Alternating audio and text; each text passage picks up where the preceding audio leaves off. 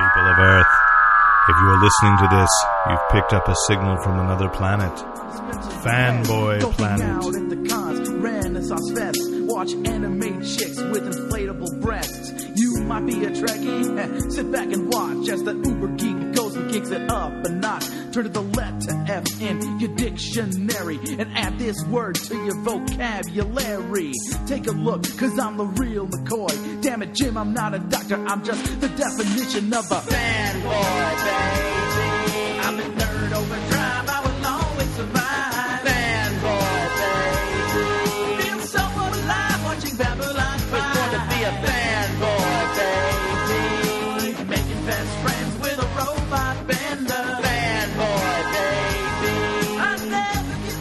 Is Derek McCaw, editor in chief of FanboyPlanet.com, and we are podcasting the Fanboy Planet podcast from on the undisclosed location of the Brett Cave. It is Thursday, October 11th. I think so. Oh, I think so.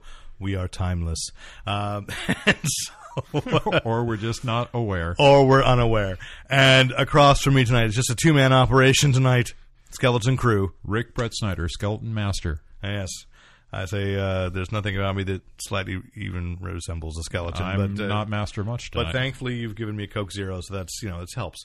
All right, so we've got a lot of comics news. We want to talk about uh, the saga of Saga. We want to talk about the return of the Joker. We want to talk about how the Avengers and the X Men sang "Why Can't We Be Friends" this week, and the Phantom Stranger. I think I've got a better name for him than Stranger. And uh, the rumors of a new Man of Steel comic tie-in, and Legendary Comics plans to really make a splash at NYCC. That's the New York Comic Con. And Comixology may have just blown the whole industry wide open. And then in movies, we've got How Did Jack Kirby Save the Hostages in Iran? And uh, some rumors of a casting in Avengers 2. And Happy, a blue flying horse and a rap star. Can they c- get together to make beautiful music? We'll find out. It sounds like a lot. It does sound like a lot. And there's TV news and games and oh my gosh, there's so much. We so, better get on it. But we should. But of course, we got to say first up, uh, we want to talk about uh, if you are listening to this. Uh, you can find it on the www.fanboyplanet.com. You can find us on iTunes. Please subscribe. Please give us a rating. Make it a good one. I'd, I'd like that. Tell your friends. And you can, of course, listen to us on the Stitcher app. We'd also like to point out that some Fanboy Planet content is now available on a site called BuzzChomp. We're kind of experimenting with that with an Saw alliance that this week. and we'll talk about that later off the air, you and I. And uh, and then we also want to really tout our buddies over at Convolution, where we will be making a live appearance, recording the Fanboy Planet podcast. You can be part of the studio audience. I mean, we're always kind of live. We're we're, But- we're as live as it gets. Yeah. Tonight, who knows? It's just the two of us. We don't have somebody poking us with a stick, and uh, we might get a little too relaxed, but we'll see.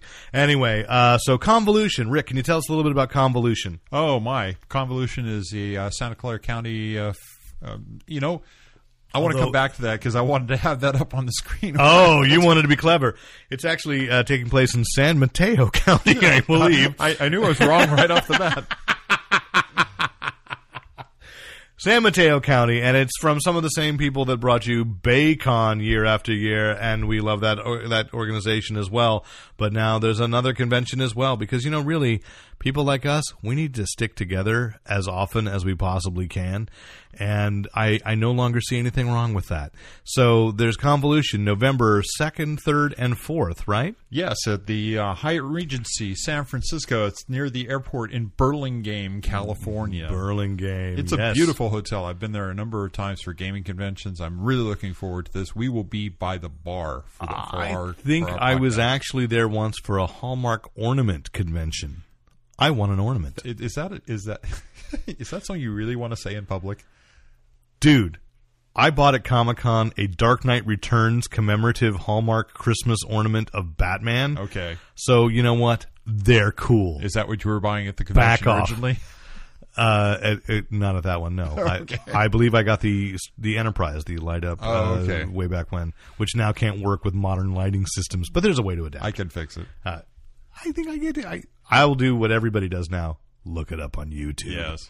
Um, so uh, let's then uh, get to the it's second, third, fourth. There are still tickets available for this. Yes, and if you go to www.con-volution.com, convolution, you can uh, get all the information about registering. The guests of honor this year, Steve Jackson of Steve Jackson Yes, Games. They're the guys that make Munchkin, aren't they? yes, they are. And Which I have played once and enjoyed. That's about all I can say about any game. Yeah, I have played it once and I've enjoyed it. they are coming out with a new version of their long fan favorite game Ogre, which originally came out in a pouch about the size of an envelope that you'd mail in the mail. This thing is like 50 pounds and four feet by four feet by a foot. with a box, box. made of actual freeze dried ogre. It's it's huge. In fact, you can buy the game. You can buy a a bag, a shoulder bag to carry the game in. They actually have it accessorized that way. Anyway, Howard Howard Tayler, Julie Dixon, Steve Berman, Steven Brust. It's going to be a great convention, and Fanboy Planet will be there On Sunday. on Sunday. Rick will be there the whole weekend. I will not be there Chris Garcia will be there the whole weekend. weekend. Oh, so really it's just me Yeah, that won't be there. I won't be there till Sunday. Yes. And we will be podcasting from the bar. I like it. Let's work on ha- that, that happening more often. I think. Not that I want to drink while podcasting. It's dangerous. I slur. I just want our audience drinking. A, they'll be happy. Um, so let's talk about comics, shall we? First of all, one we've something we've talked about before, and because we've raved, and and Nate, who is not on assignment, he's actually he just was out of town this weekend, so he couldn't. Okay. The point is that uh, he was the guy who convinced me to pick up Saga number one by Brian K. Vaughan and Fiona Staples. Love the art, love the writing, and the trade paperback which is basically the equivalent of graphic crack right now. Came out this week. That's, came a, out yesterday. that's good crack. Crack for, that's good for for you. Nine dollars and ninety nine cents. Six issues, no real ancillary material. So, uh, you know, uh, I suspect that there, you know, down the road we might get a saga omnibus with all kinds of stuff. But for right now, if you have not jumped on the saga bandwagon, you should. And it and this is cheaper than having purchased the original books. And on top of that, we're issue six is current, right?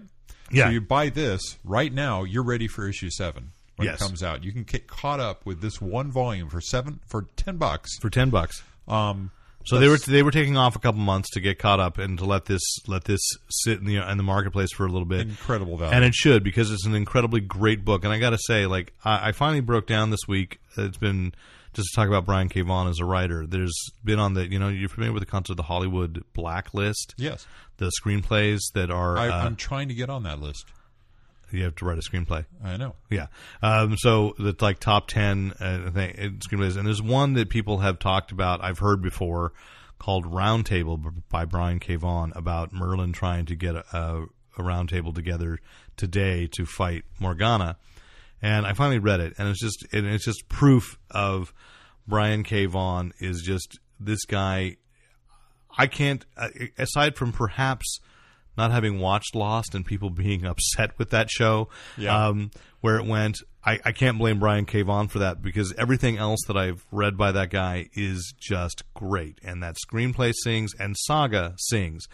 You've got a horned guy with wings, or, does- or does she have leather wings? I've lost. I've lost track of who's who, but these warring tri- It's warring science fiction and fantasy blended seamlessly with supernatural crazy there's story. there's ghosts and there's Yeah. and there there's a, a, a race a of- living rocket ship. and there are and there are ra- there's a race of war, of uh, of imperial of an imperial case that are like they have televisions for heads. heads? I are we being are we being satirized? I don't know. I don't care. It's just amazing. The sh- dialogue's great. The, the the story, the art. the yeah. characters feel so real, so I think we're lived in. gushing at this point. We are, and we should because you can't you can't stress enough. This is one of those books that is like You shouldn't miss this. you you really shouldn't. It's just it's it's great.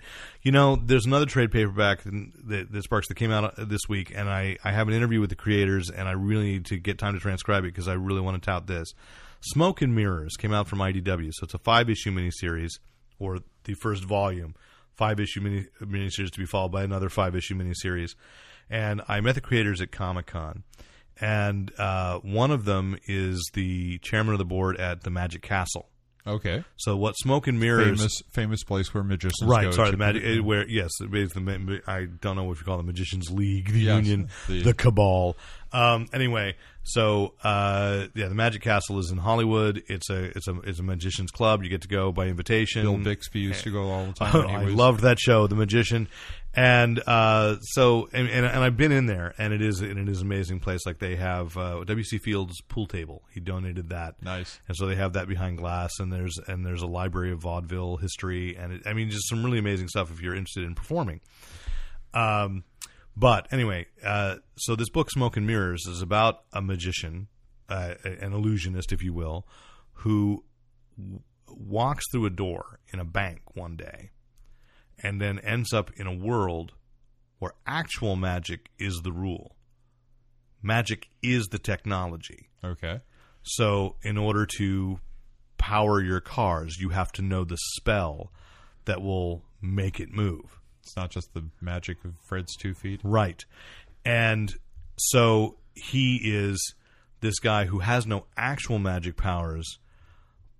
So he has to keep it very very low key that he is performing illusions and because they've never had to to watch the hand, you know the hand quicker than the eye stuff no one knows what he's doing. They think he's created a whole new form of, magic magic. Awesome. and they want and so he's being pursued but what's really interesting about the series is each issue actually teaches you how to do a trick within the context of the story Oh, that's great.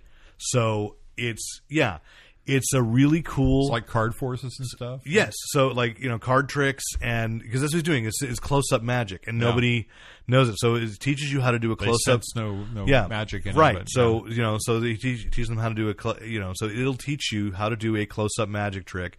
And one of the things I really enjoyed is that so the writers were saying were telling me this is like the artist didn't believe them that the trick would work. That like he they were he's they're like telling them please follow our directions, draw this the way we've explained, and the trick will work. And the guy's like, no, no, no. and then so each issue, the artist keeps coming back and going, holy crap, it worked. so, um, so that's it. There's, there's coming out with a collection of so the trade paperback came out. So the first five issues hit uh, in, in a trade uh, yesterday, Wednesday, and, that's um, a whole story arc. it's a whole story arc. And the intention was that uh, the, the guy from the Magic Castle wanted to just do a magic um, how to in uh, in a in graphic novel form, but realized that probably wouldn't sell. But if he could trick us into reading a story, he could sell his manual. How meta. Uh, it's great. It's Yeah. great. So I just want to sa- put that out there. It's a really a fun series, and if you're someone like like me who's always just kind of like, oh, that's really cool. I you know, I my my fingers are too short and stubby to perform close up No. magic. Uh, well, it worked for Billy Joel. Uh, so uh, and maybe Ricky Jay, but uh, it's still it's a really cool series. I haven't attempted any of the illusions, but it, it's still it's a really cool series. So I picked that up at Comic Con. I meant to talk about it, and then I saw oh dang it, the trade paperback came up. It came out, and it's like one of my oh I got to catch up on that.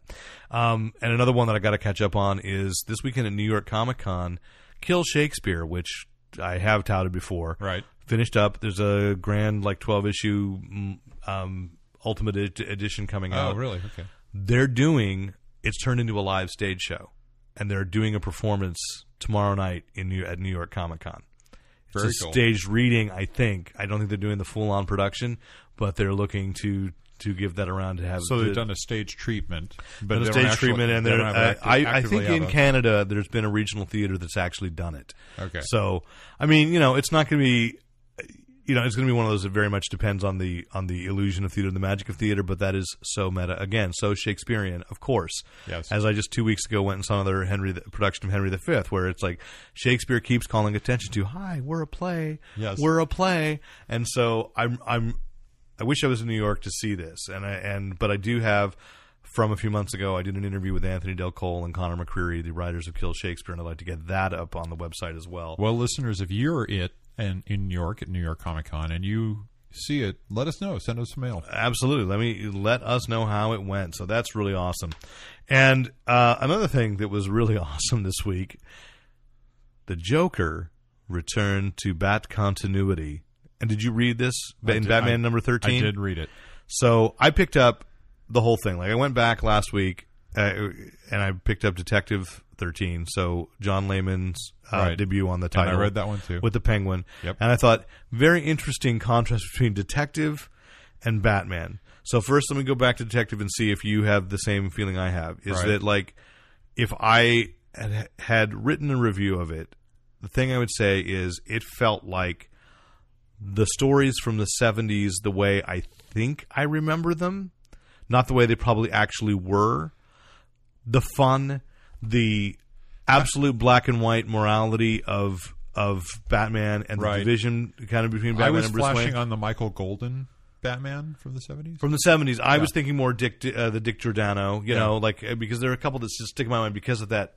Do you remember you had those big hardbacks, like Batman from the 30s Mm-hmm. to the seventies? So I had that. So there were a few like stories in that that I read over and over and over, and so you know the Neal Adams and then to Dick Yep. Giordano, and um and that's what this issue, fe- what Detective Thirteen felt like, a good kind of new 52 reimagining the penguin which is almost in line with the one that's that geoff johns did in batman earth and it's one very much in line with the uh, the character that's in the Arkham Asylum games.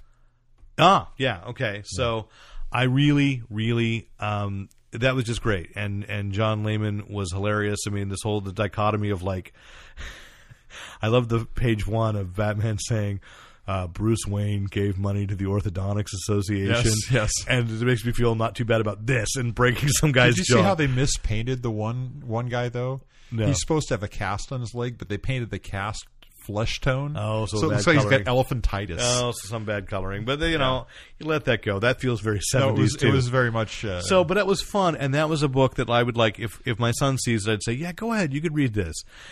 And then, then there, I went to Batgirl thirteen because Oh, okay. it went because I skipped that one. Because well, I just didn't know um, because at, at at Illusive they sold out, and Steve said, "Oh my gosh, no, it's supposed to be part of this Death of the Family too." Mm-hmm. So I went over to Comics Conspiracy and I picked it up, and I read it and went, "Well, one, Gail Simone, I believe, is writing it still, and." It's a really good book, but you don't need it Okay. for Death of the Family. There are three panels that, because we as fans would know exactly um, what they're alluding to, Right. that you'd get that's the connection to Death of the Family. okay. But it didn't have any influence on Batman 13. Good, strong story on its own right, where I went, oh, I'd kind of like to catch up and go back and see what Gail Simone had been doing with this because she set up some interesting villains for Batgirl because I really wouldn't tell you, couldn't tell you before who Batgirl's like great arch nemesis were. Killer Moth. yeah, I said great arch. No, uh, yeah, no, it would be Killer Moth. Killer Moth so bad, you know, he's, he's in that tele, that uh, Yvonne Craig Batgirl pilot. Uh huh. If you ever seen that, um, and so she, but she's created clearly like in twelve issues, had created a rogues gallery about four pretty strong, Yeah, yeah. new I, re- villains. I read like the first five issues. Of and. I enjoyed them. I just kind of, you know, uh, it's like I have to cut some things, so I cut some things. Yep. And then I thought, well, that's very solid, but it's not part of Death of the Family. Then I picked up Batman 13 and opened that because that was clearly the first official chapter. Mm-hmm. And that was the creepiest damn thing I've read. the police house sequence. Holy crap! Yeah. It felt real. It felt scary. It felt terrifying. I was flashing on uh, Dark Knight, the original Dark Knight uh, Joker, uh, the, the Frank Oh. Miller. Uh, from, well, there's allusions to that. I mean, Yeah. that's what was great. Is that I felt like by first of all titling it "Death of the Family," where it's clearly going back to a death in the family, the the death of Jason Todd, the beating to death. Mm-hmm. We remember way back when in the '80s, and but it's like this is like the criticism I have of any creator coming in and doing like their arc on any hero, like the thing, but we- I guess we as fans enjoy it is it's just always like replaying a greatest hits. Like so when uh, when Jeph Loeb did Hush with Jim Lee on Batman, it really was here's everybody Batman's ever known goes through in 12 issues and then Hush is organizing the whole thing, right?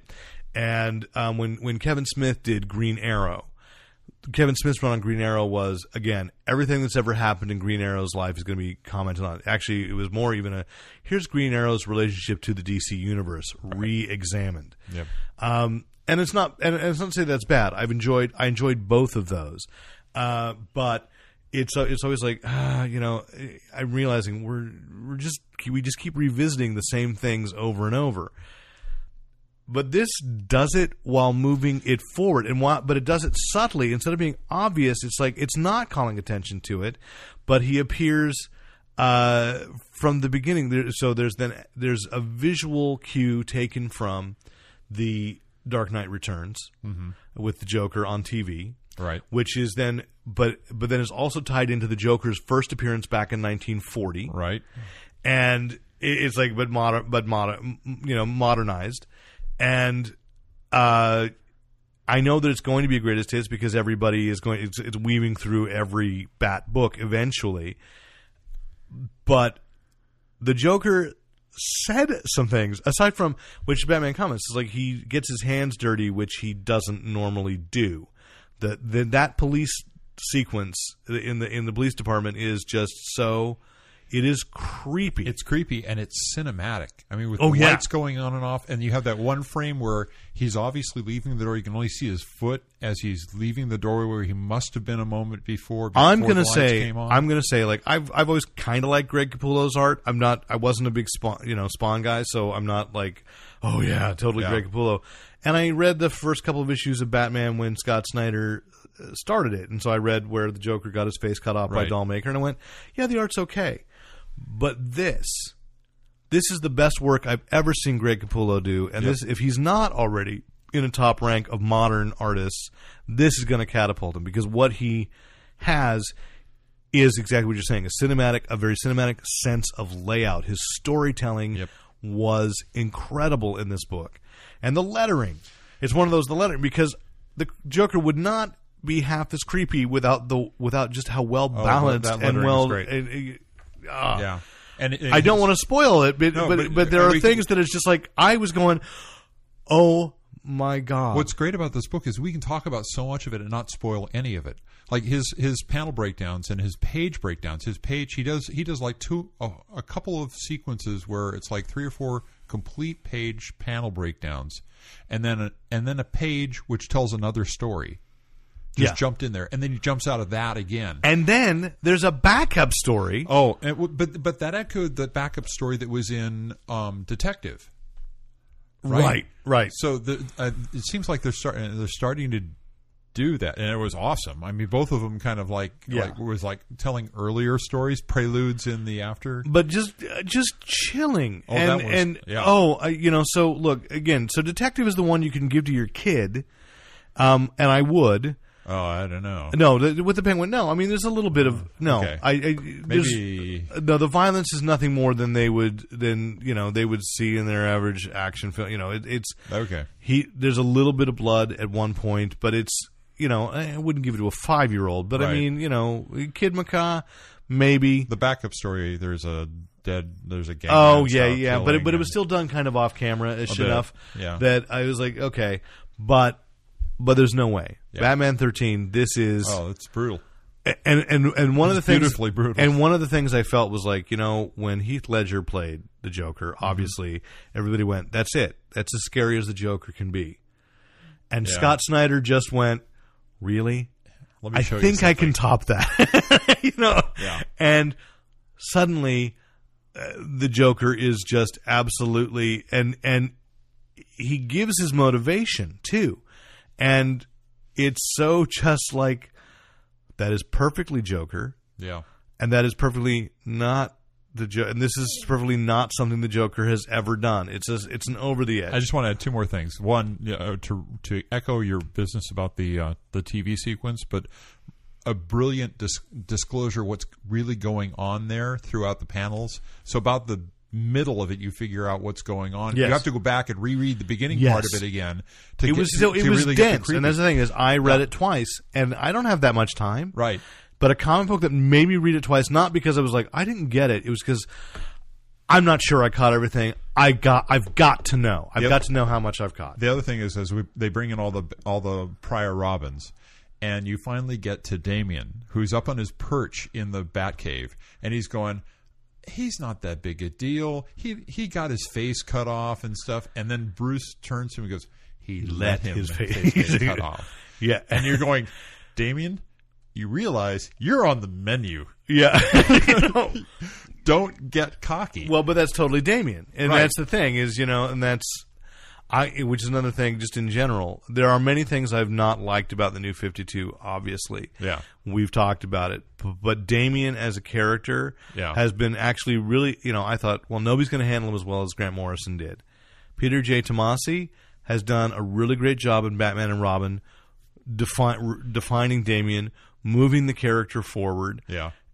And clearly, Scott Snyder has a handle on it too. And that's it. He's a cocky kid. He's only 10 or maybe 11 now. They maybe said he's 11 now. He's only 11. He thinks he knows it all because, well, he's the Because he was uh, of- trained by assassins since birth, Yeah. and his mother told him he was king. You know, But but Batman, you know, is making it clear. Uh, but you know, and that's and that's going to change things because the other thing is that Tomasi's been doing subtly in Batman and Robin, and not so subtly is Bruce Wayne's really trying to learn how to be a father in a way he's never had to be for any of the wards.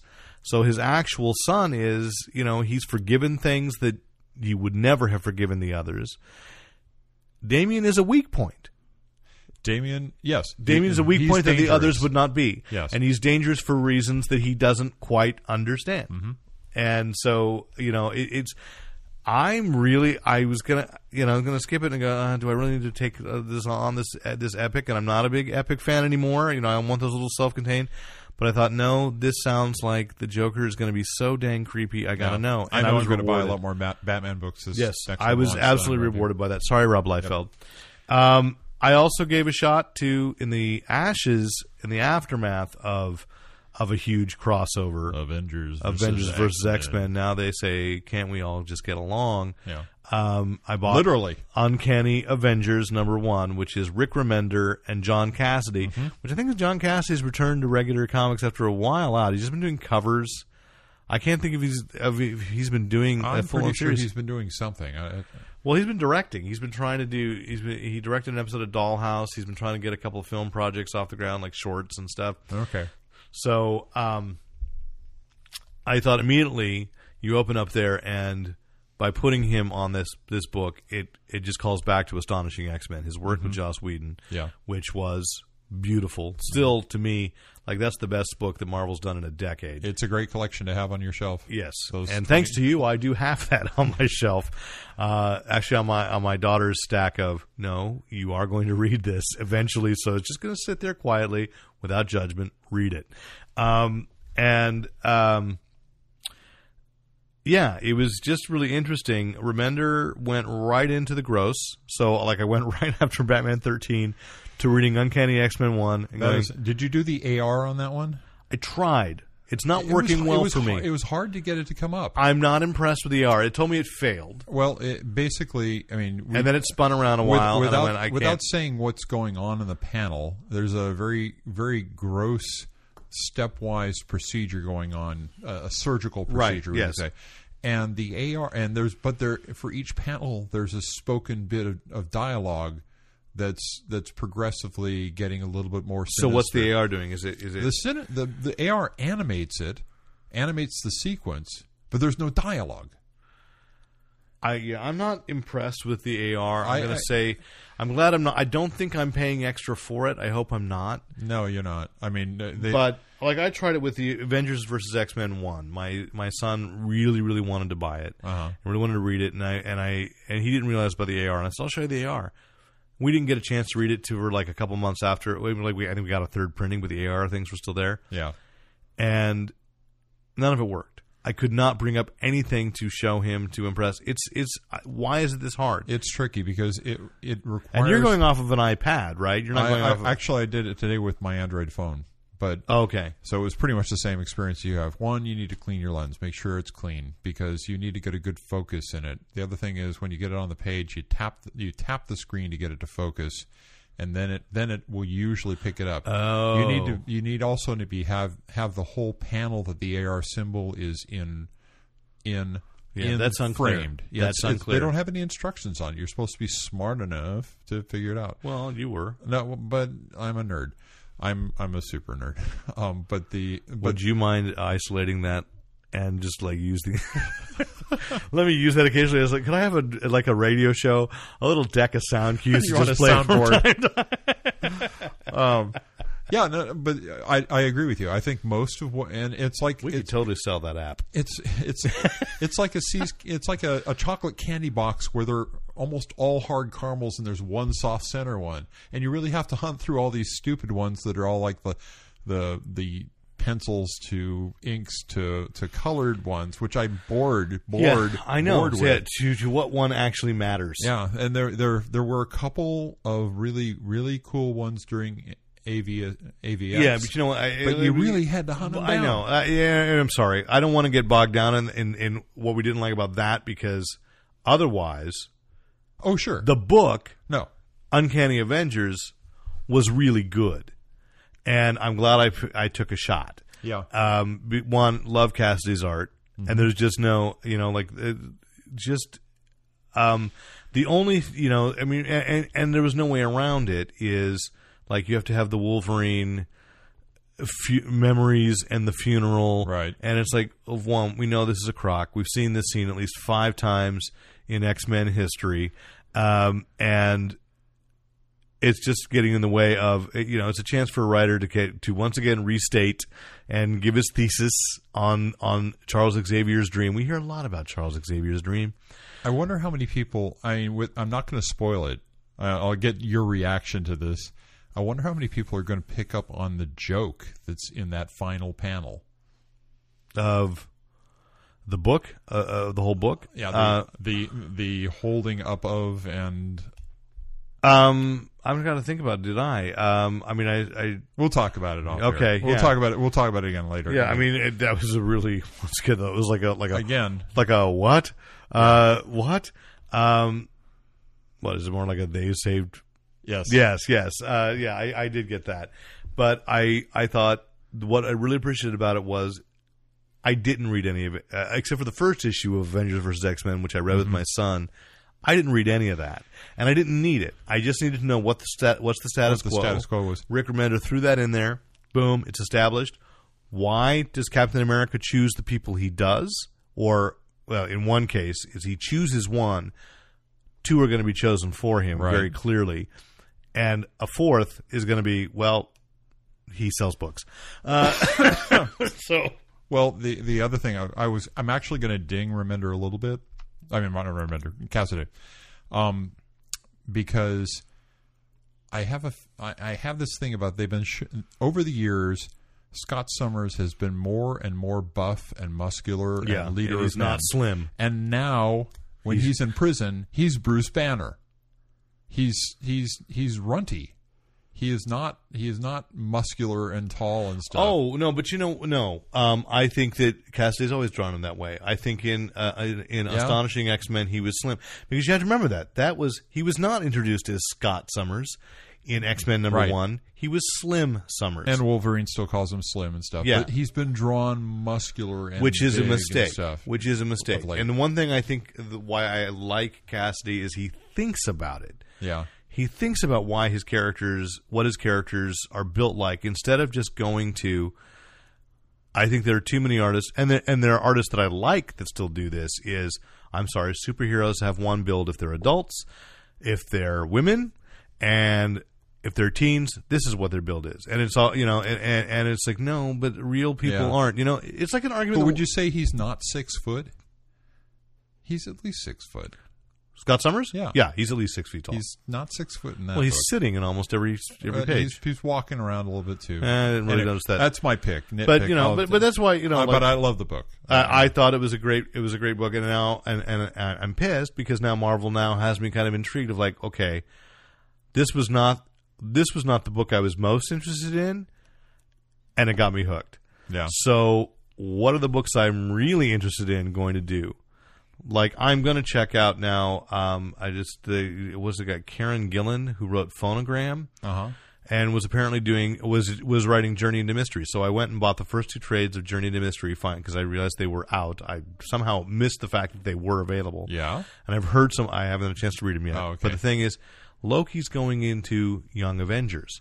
Kieron Gillen is writing Young Avengers, which comes out in like a week or two, and and it's like just right there. It's like Loki is an Avenger Yeah. and that's not that can't go well uh, you know so that caught me. Loki's the Damian of I, I the want to read Marvel universe. I want to read Mark Waid. You know, that's not a bad comparison, Yeah. but I haven't read Journey into Mystery yet. Oh, you're going to enjoy it. So, uh, so I got the first two, and then the third trade comes out in a couple weeks. So, by the time I finally get around to finishing them, then it's like, oh, I have a whole new trade, yay!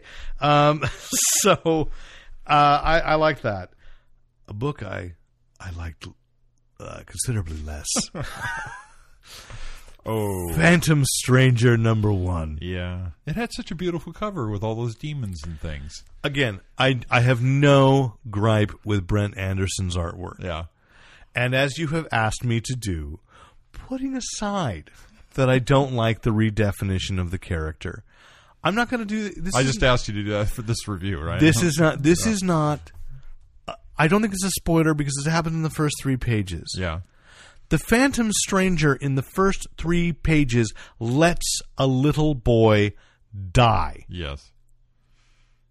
Because the voices No, in his I I want to I want that to just resonate. sink in. Yeah. This is the the choice This is a Marvel hero. Uh, this is a DC, DC hero. This is the choice being made by Dan DiDio, the guy in charge. Dan DiDio is the voice in the Phantom Stranger's Stranger's head. head.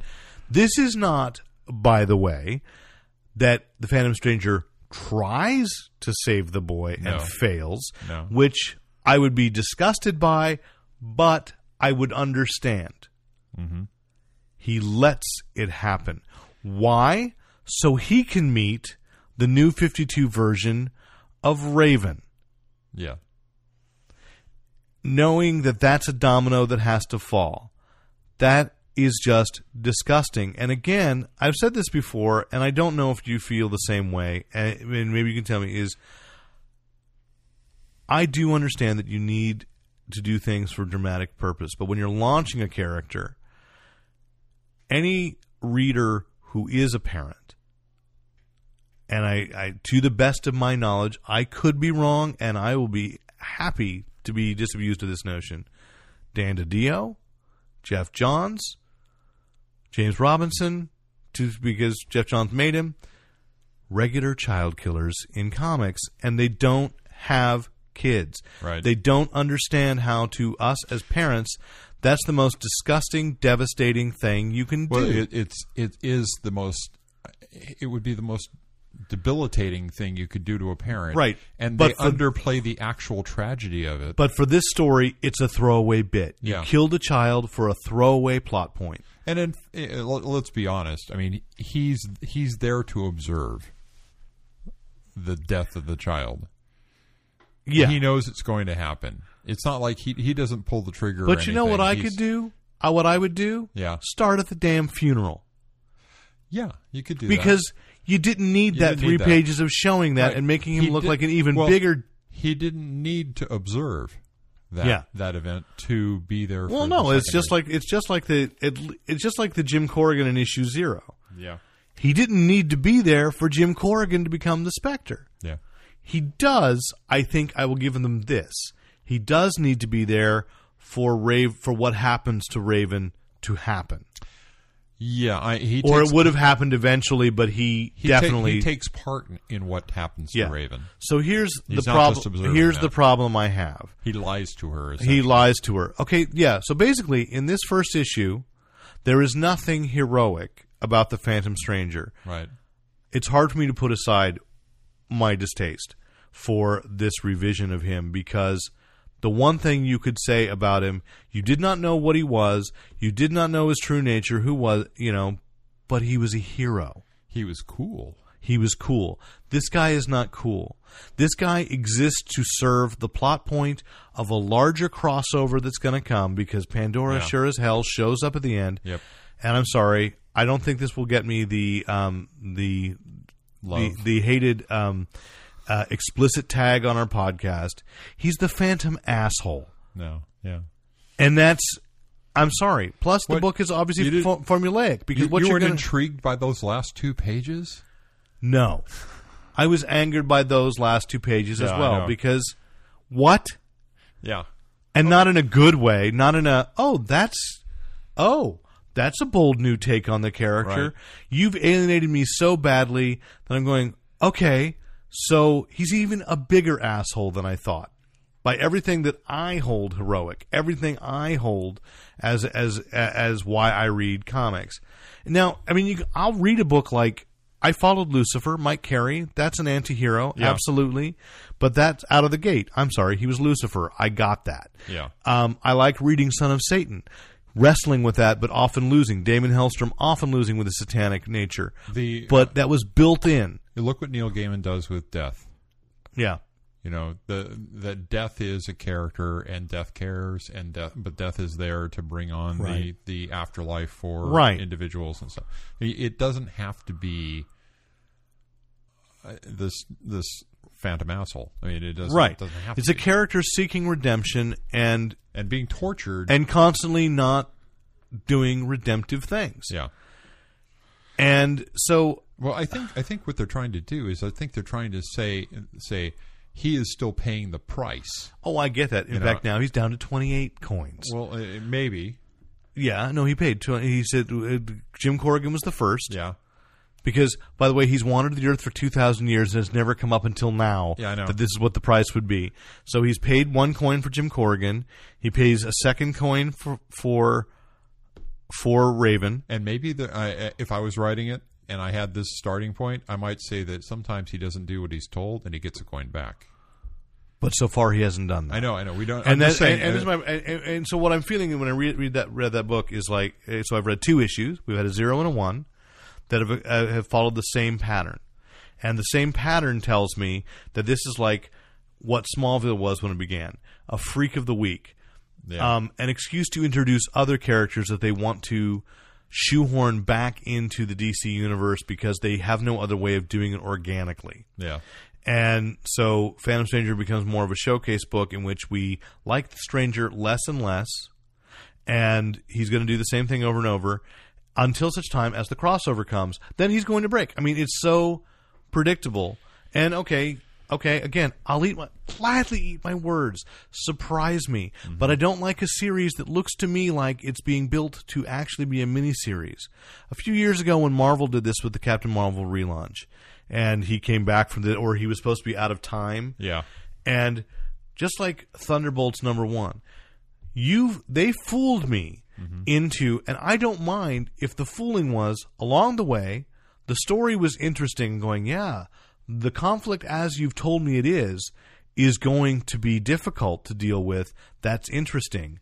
And then they told me what the truth really was, And it sucked. and it was even more interesting. No, it, Captain Captain Marvel when he was revealed to be a Skrull yeah. and did exactly what the original. The, uh, Okay. you can go back to your po- to the podcast you were on, and you raved about it too. Did I? You did, and and I thought that was great. I, I think I've been thinking a lot more about Starlin and Captain Marvel. It's lately. well that you know, that may be a reflection, okay, just Yeah. like me with, but I don't have I don't have one like favorite run of Phantom Stranger. right. Because, by the way, once upon a time, we consistently characterized our, our characters, and it didn't matter who wrote them. It might be a different angle on the characterization, but it Right. was still consistent. There's- so, I don't know how many people have written Phantom Stranger stories over the year, but I, years, but I would say that over ninety percent of those stories, he acted the same. The only one that was out of character was probably the Vertigo one, the Vertigo one shot, mm-hmm. where they tried to make him fit in the Vertigo verse instead, and that's not really who. Because conversely, for a character that looks as weird and cool and outside as he is, he's a symbol of hope. He had been. He had been. He's not now. Yeah. Now it's like if any character sees him, and I saw that action, I read that action comics thirteen last week and went, yeah, okay. Even in the Phantom Zone, you're a Phantom asshole. Which, but I- I'll agree with you too, man. That book, That book was, was so hard to follow. What the hell was going on in that? That was. I'll I'll go with it. I'll say it. Troy Benson, listen to me. Grant Morrison at his worst. Yeah. A straightforward Superman Halloween story should not have been, even for Grant Morrison, should not have been incomprehensible, and it was almost incomprehensible. He lost me from the Kryptonian Halloween bit. I was like, Huh? and giant paw prints in the snow that never really pays off. Except that I liked the idea. I did in the backup story there. I loved that story. That was good. with Krypto's the ghost of Crypto being with him for his whole life. That Yes. was beautiful. Yes. And that's what Grant Morrison does at his best. What Yes. what all comics do: show me a new angle on a, on a completely unbelievable story and make Yeah. me believe That's it, or make me want to believe it. That's Superman sitting in the clouds looking down all over again. Yes. Yeah. All right. Speaking of Superman, Scott Snyder, who we just raved about doing Batman, is going to do Superman. He's going to write what they're calling a tie-in book, but it's not. It's just they're having a title so that you can go, which finally taking a page from Marvel, um, Man of Steel. Okay. And so they'll have a Superman book called Man of Steel, which will come out just about the same time as the movie Man of Steel will come out. So the people who go to the movies can walk into their local comic book store and see a book called Man of Steel. Excuse me. And because I think, because Scott Snyder's writing it, I'm willing to take this gamble that they'll get a book that's better than the movie. I won't argue that. Yeah, uh, I uh, I like Because you're a lot, Snyder. You're a lot more hopeful about that movie than I am. I, and that's I mean that's sad. Like I am I am actually hopeful about that movie because I like Zack Snyder's visuals. Uh-huh. And I said, just come on, give me a Superman visually I can believe. I want that so badly. Yeah. Um, but I can't go back in time and get Christopher Reeve back, and that's what I need. Uh, so, and I know that. But and the rumor is, and perhaps we'll hear uh, confirmation at New York Comic Con that Jim Lee will be doing the art, which doesn't jazz me as much. But I I'm not the Jim Lee. I don't don't get me wrong. Don't. It's not that I don't like Jim Lee. Does I- he get inked by other people? Sometimes? Okay. Sometimes. I think that might help. That might help. I, I'm not the Jim Lee fan that a lot of people are. I think he's a creative guy. He seems Yeah. like a really nice guy. And when he showed up in San Jose, I mean, he signed for hours. You know, and, Yeah. and I mean, he's I, I'm not. Say, I'm not saying he's not a, a and, great and, artist. and to go back, this is like saying, like Dan DiDio again. I don't like him as a writer, but I get the feeling that if I were to, you know, meet him, Yeah. you know, I mean, I, he's always impressed me with his legitimate love of comics. I'm just the way he handles Comic Con crowds is just. is is is great. Yeah. but I'm really upset at his writing right now. No, I was, the only thing I was going to say is I'm a little oversaturated with Jim Lee with the relaunch of the 52, and so I'm Yeah. saying if, Yeah. if you gave me a Jim Lee with a different inker, Give me somebody else. yeah, give me somebody that else. would probably yeah. make me feel better. Yeah, it. Give me John Cassaday uh, on, on Superman, which was the covers of that uh, J. Michael Straczynski uh, arc that grounded. right, right. But I would like I would like that. Uh, you know, or or just an interesting artist, and uh, you know, uh, I don't know, I don't know who, but uh, so we'll see. Um, and that was, by the way, from Brian K. Shimada posted on our Facebook page asking me about that, reminding me of that rumor. And so, thank you, Brian. Uh, you know, I'm, the next few weeks, our, our recording schedule is probably going to be a little, A little rough. little erratic, uh, just because of, of of scheduling issues.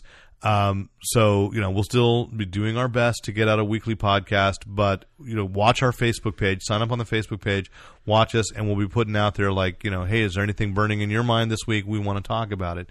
So, Brian, thank you for uh, for posting that. And I want to turn to I just got this in on my on my email. Legendary Comics, which we talked about the Tower Chronicles, uh, Simon Bisley and uh, Matt Wagner uh, combined for this book that is clearly, I mean, let's be fair, Legendary is a film production company first. They've gone into graphic novels because they're trying to develop properties that will make a good um, transmedia property. I like how I put in. That's a very Mm-hmm. That's a clever very, modern yeah, day, trendy. very trendy You phrase. very smart there. I do because I, I know this. People lose track of this, but Rick and I, I am. Uh, so um, I'm no longer going to be afraid of that. Uh, so anyway, they've announced two, which one does not come as a surprise to me because the Legendary is already producing the film. Uh, Guillermo del Toro is going to adapt uh, or have someone adapt under his supervision. Pacific Rim, his uh, giant kaiju mecha Americanized film uh, with that guy from It's Always Sunny in Philadelphia, Sam, uh, Charlie Day, Yeah. uh, Charlie Day and uh, Idris Elba. So our our our pilots of the giant mecha suits fighting the kaiju in the There is Pacific so Rim. much good buzz about this movie. Well, you know what I like is it, it just seems like an unlikely. An, Idris Elba? No, I, I mean that's likely. Yeah, Dude, sure. He he he made me believe that he could be a Norse god. All right, he was Heimdall. Nobody else was Heimdall, and so I'm fine with Idris Elba. Not an issue there. But Charlie Day, I mean, I loved Horrible Bosses. Don't get me wrong again, and I like It's Always Sunny in Philadelphia. I want to see that guy in a mecha suit fighting kaiju. He's going to be the one screaming at the top of his lungs and oh yes, I'm Yeah, counting on it. I'm yeah. counting on it. But I will love them. He's the modern day Bill Paxton. Yeah. we're toast, man. We're toast. Um, so I'm looking forward to that. And then Grant Morrison is going to do a book called Annihilator, and they're going to have uh, more news available at Comic Con uh, at the New York Comic Con. Uh, so we should be hearing more about so we that. should be hearing more about it, and we may be able to do some follow up conversation in our next podcast, whenever that may be. Uh, but you know, hey, no more than ten days, we promise. Yeah. Um, anyway, uh, so Annihilator. I don't know much information about these yet, but it's interesting, legendary. After kind of a a sputtering start with Holy Terror, which I, I know they thought was going to be bigger than it was, and everybody thought it was going to be bigger than it was because it was Frank Miller, and then it turned out to be the ravings of an insane man and uh, and DC went, Whew, we almost let that be a bat book, uh, you know. So, um, and just out of his time, he took too long, maybe. Um, so that kind of knocked him off the off the the block for a, for a few months, and they they seem to be back on track because the Tower Chronicles uh, seems to be getting really good buzz. And uh, I, you know, you can't argue with the Pacific Rim how it translates a comic. I don't know. Um, and then uh, today, I- I- as I as I included, uh, Comixology, which is the online uh, one of the two companies that's kind of selling me on uh, digital comics. The other one, of course, being Madefire, and you know, I keep promising, and they keep saying, "Yes, we'll sit down," but they've got a busy actual schedule putting out books, uh, or can we call them books? Chapters in their sagas in their Mo comics. Um, but Comixology, which does digital comics, and you can get Marvel, you can get DC, Dark Horse, everybody through them, uh, announced hey, that they've got an open submit. Uh, and what do they call this? Um, vamp for me, Rick. Vamp for me. Well. uh, well, while I'm They've got a great engine that for uh, for rendering your comics on iPad and Yes. iPod and Okay, I'm there. I've got it open. It's uh, Comixology Submit, which is exactly what I said. Okay. Um, I thought I'd gotten it wrong somehow. It's a revolutionary open submission portal that basically it's in a right now it's in an invitation only private beta phase. Um, so which, you have to. I mean, it's invitation only, but I believe if you contact them, yes, you, can, you can show you them can request, and they may give you an invitation. that Whereas basically yeah down the road, that's not going to be required. Right. If you're if you're a self publisher, basically, if you've put a book together, you can't afford to publish it, and let's face it, it's expensive. It's a risk. Putting any book out in the marketplace is a risk.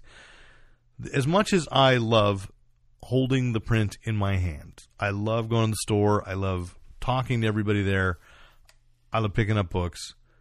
Digital for the struggling creator, the guy with a good idea who maybe image turned him down or he just can't get it together for image, you know, because you still want to pay the artist, whatever. Um, that uh, you know, digital is just the way to get your work out there.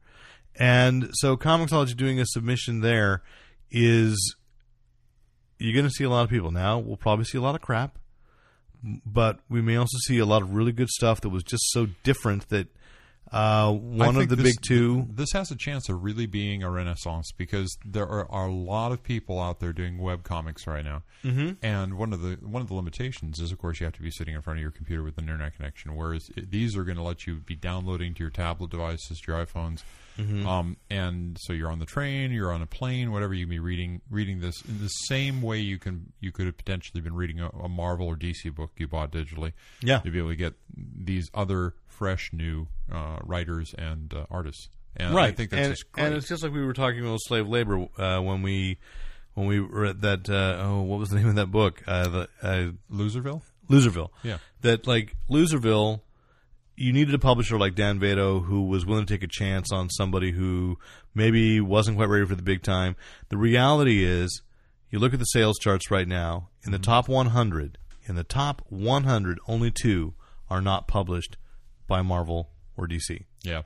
And that's that's sure numbers. I mean, that's because they put out so many books that are available digitally. But also, and the, the only one that is creator owned that's in the top 100, which is a non Marvel DC book. Girl Genius. Nope. Uh, No, comic books, comic books, not not graphic novels. okay. Uh, in in shops is The Walking Dead. It has a television Oh, okay. series, Yeah.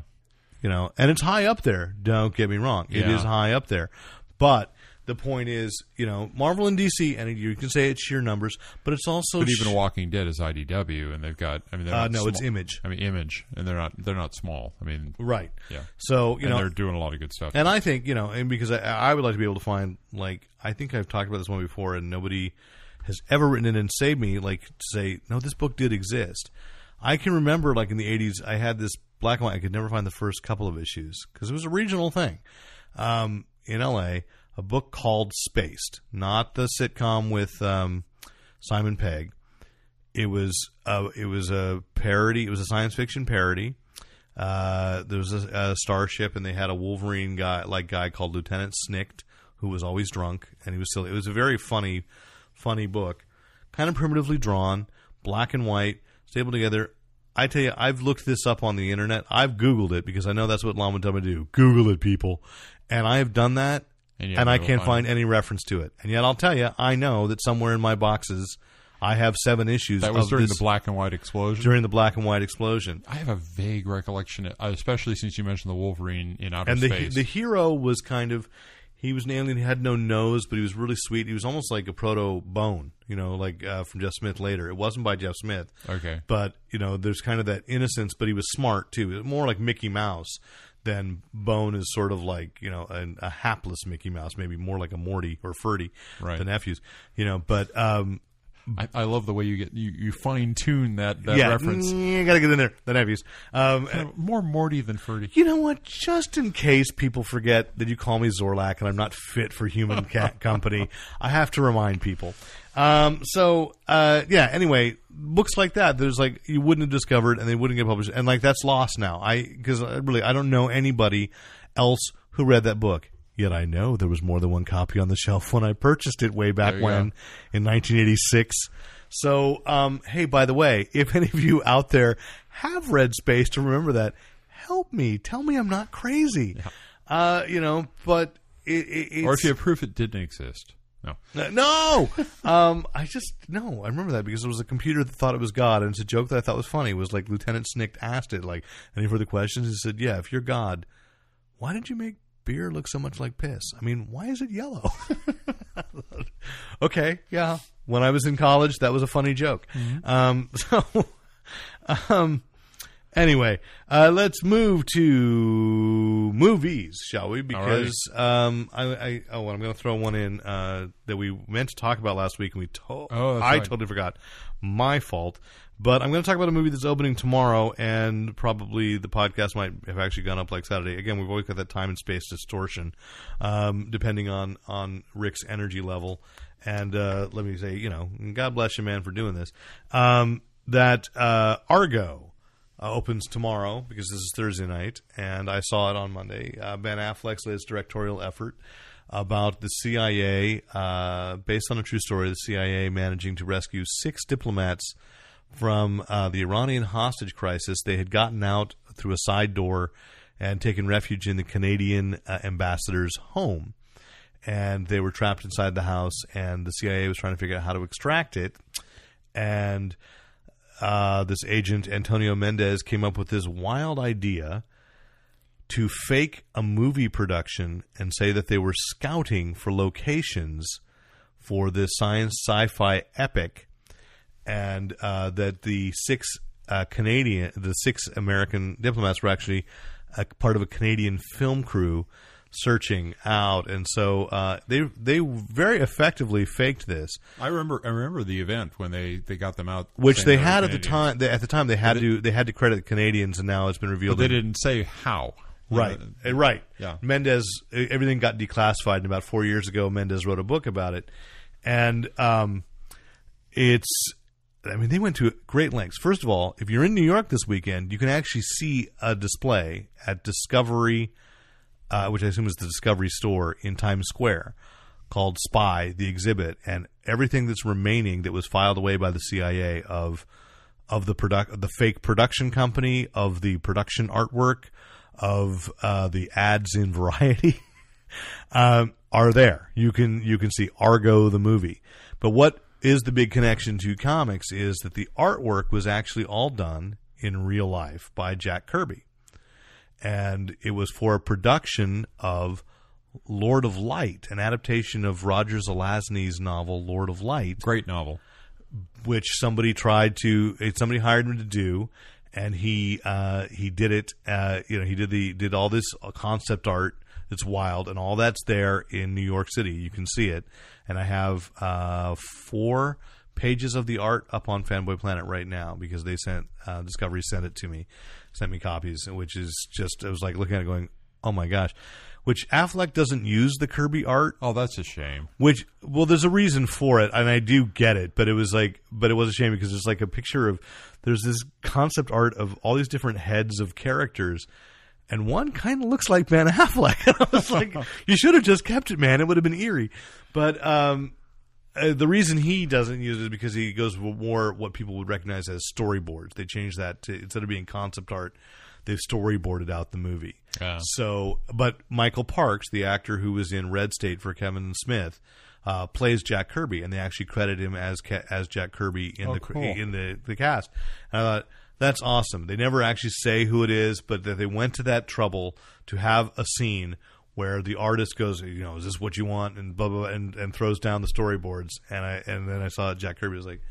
That's just awesome. That was acknowledging, you know, that little thing. So I have an article up on it on. Uh, I saw the article I had on, on, on chance to read Fanboy. Planet, and so and that and then the the spy exhibit gate sent me the artwork so that I could, uh, I you know, just pepper that through. so I've got to go to the site and read that. you do have to, um, and the movie is great, oh, excellent. you know, and so not So you it know, opens tomorrow. You got to see a preview of it. I got to see a preview, okay. and he he went to Affleck went to great lengths to not cast stars but people that looked like the actual people good actors who looked i mean because you'll recognize some of them as you've seen them in other movies but they bear a resemblance to the actual historical people to the diplomats every diplomat matches uh, you know, they show the actual faked passports at the end alongside the actors actor. playing them, and it's just like wow, a couple of them are scary in in their resemblance. So it it's um, he integrates you know actual footage of the uh, of the Iranian storming the embassy. And you know, I, I, I let's not hazard guess. We we were both considerably younger. We were both alive during this time. Yes. I remember it. I like you know when you see Oh, yeah. when you take a shot of the tree with the yellow ribbon. It's like I can remember in high school when the hostages were released, and our band. The way they announced it at school was they said the band had to come out, the marching band had to come out, And play. and we had to play tie a yellow ribbon. yeah. And oh, no, I think we had to ta play the national anthem. We played the national anthem as the principal stood by the tree where we had the yellow ribbon and untied it and said the hostages have just been released. So, I mean, that's one of my memories. And but my uh, memory was also that I had a, a friend in high school who was Iranian, and how much uh, bigotry, insults, rock throwing that kid had to endure on a Wow. daily basis, and just the hatred. And Affleck captures all of that. But what I thought was really in, really interesting is I'd never seen footage of the actual takeover of the embassy, and that he actually has news footage with that, of that, and mixes it in with his characters and and staging the scene around it. So at times it's just based on if you are one of those who can tell the difference in the quality of the film. That's the only difference is he's blended so seamlessly it is the difference between a newsreel or a video rather blown up and and Now, grainy. sometimes the documentaries will have a little pacing problem or, or whatever. How's this movie? How's the movie? I thought it was paced really well because it focuses on, um, on the United States. It it keeps going back to them and their tension, but there's not a lot to say. They're waiting in a house. They, Yeah. they don't know what to do, and it goes to the arguments of the CIA. How do you get these out, guys out? And then you go to Hollywood, and what's crazy about Hollywood? And I got to say, production design, pitch, pitch, perfect. They they they fake a reading of Argo, and and they they do it at a at a, fa- a fabulous hotel, and they you know have a big big deal, and and all the actors who've been hired to read the script, which uh, allegedly in real life was like so complex and incomprehensible that you know they knew that like anybody in Iran who tried to read it would realize they had no they couldn't tell if it was real or not. So that's what they wanted. They just wanted to baffle them with bs um, but they do this reading and these actors show up and i thought this is so true like the real thing was sparked by why the guy wanted to do lord of light was because of star wars so the villain you can tell is the villain, looks actually like Ming from the Fla- Flash Gordon movie that would have just come out. Uh huh. And so somebody ripped off that costume. And then there's a blue Wookie, And then there's a droid that looks like a tall Twiki. And then it was one shot of a guy actually wearing Buck Rogers' costume from the TV show. And it's like, but everything is, and there's a, there are Cylons at one point they're walking through. So it's like everything is, he's totally steeping it in all these really bad and and cheesy and we loved them sci-fi movies and TV shows that were being made as a result of Star Wars Right. are just all over the place. And there's a shot of his son's toy of his room with all his action figures. And this is the moment, like you know, forty year old virgin got it wrong, and I started like really paying attention. And there are toys you haven't seen in a long time. It's like not a one's out of time, not a one's out of place. That's exactly what that kid would have had. Oh man, Yeah. it's exactly including that fabulous twelve action figure Star Wars stand with the little. Uh, do, uh, levers to turn them on the do, uh, uh, Oh, uh, with the, the with, base. the, with the lightsabers hand Yes, and stuff. Yeah. uh, yes. So, um, just you know, I, attention to detail, fantastic, but a taut thriller. There was a the, in, in the climax. I felt like there might have been some Hollywoodizing of the, you know, how much more could go wrong? How much, you know, how much more tension could be built? But then I thought about it, and went. That's one of those moments that I'll bet the real situation Was was, even crazier. scarier. you know? And so like, he probably toned it down, but it feels so Hollywood, and it's hard to avoid. Um, and I'm just going to say, Ben Affleck is a great director. This is, you know, The Town, uh, Gone Baby Gone, and now this. And the other thing I'd say about Ben Affleck, people mock him as an actor, but he knows how to use himself. He really knows how to use himself well, to use his strengths. And but he knows how to bring out some great stuff out of out of everybody else. Alan Arkin's fantastic. Best thing John Goodman's done in, in years. And so it's just uh, Do you think it's Academy Award? uh, I think it is. I think it is. I think it's going to be up for it. I don't know. It may be as a thriller. Ultimately, as a political thriller, My fear, it might kill its its chances. my fear in, in in the previews for this movie and everything I read was that it was going to be just a little bit too weird as far as the story was concerned. No, that it's very people weren't gonna straightforward. It. So it, it- It's I'm, very I'm straightforward. That it, Yeah. it doesn't sound like it's coming. I mean, but yeah, uh, yeah, and again, and some people might criticize for this. It does make at some point. I I was kind of reassured, especially with what's going on in the world, that like the diplo- diplomatic corps, they're very heroic. They're scared. They're not going to take a lot of action.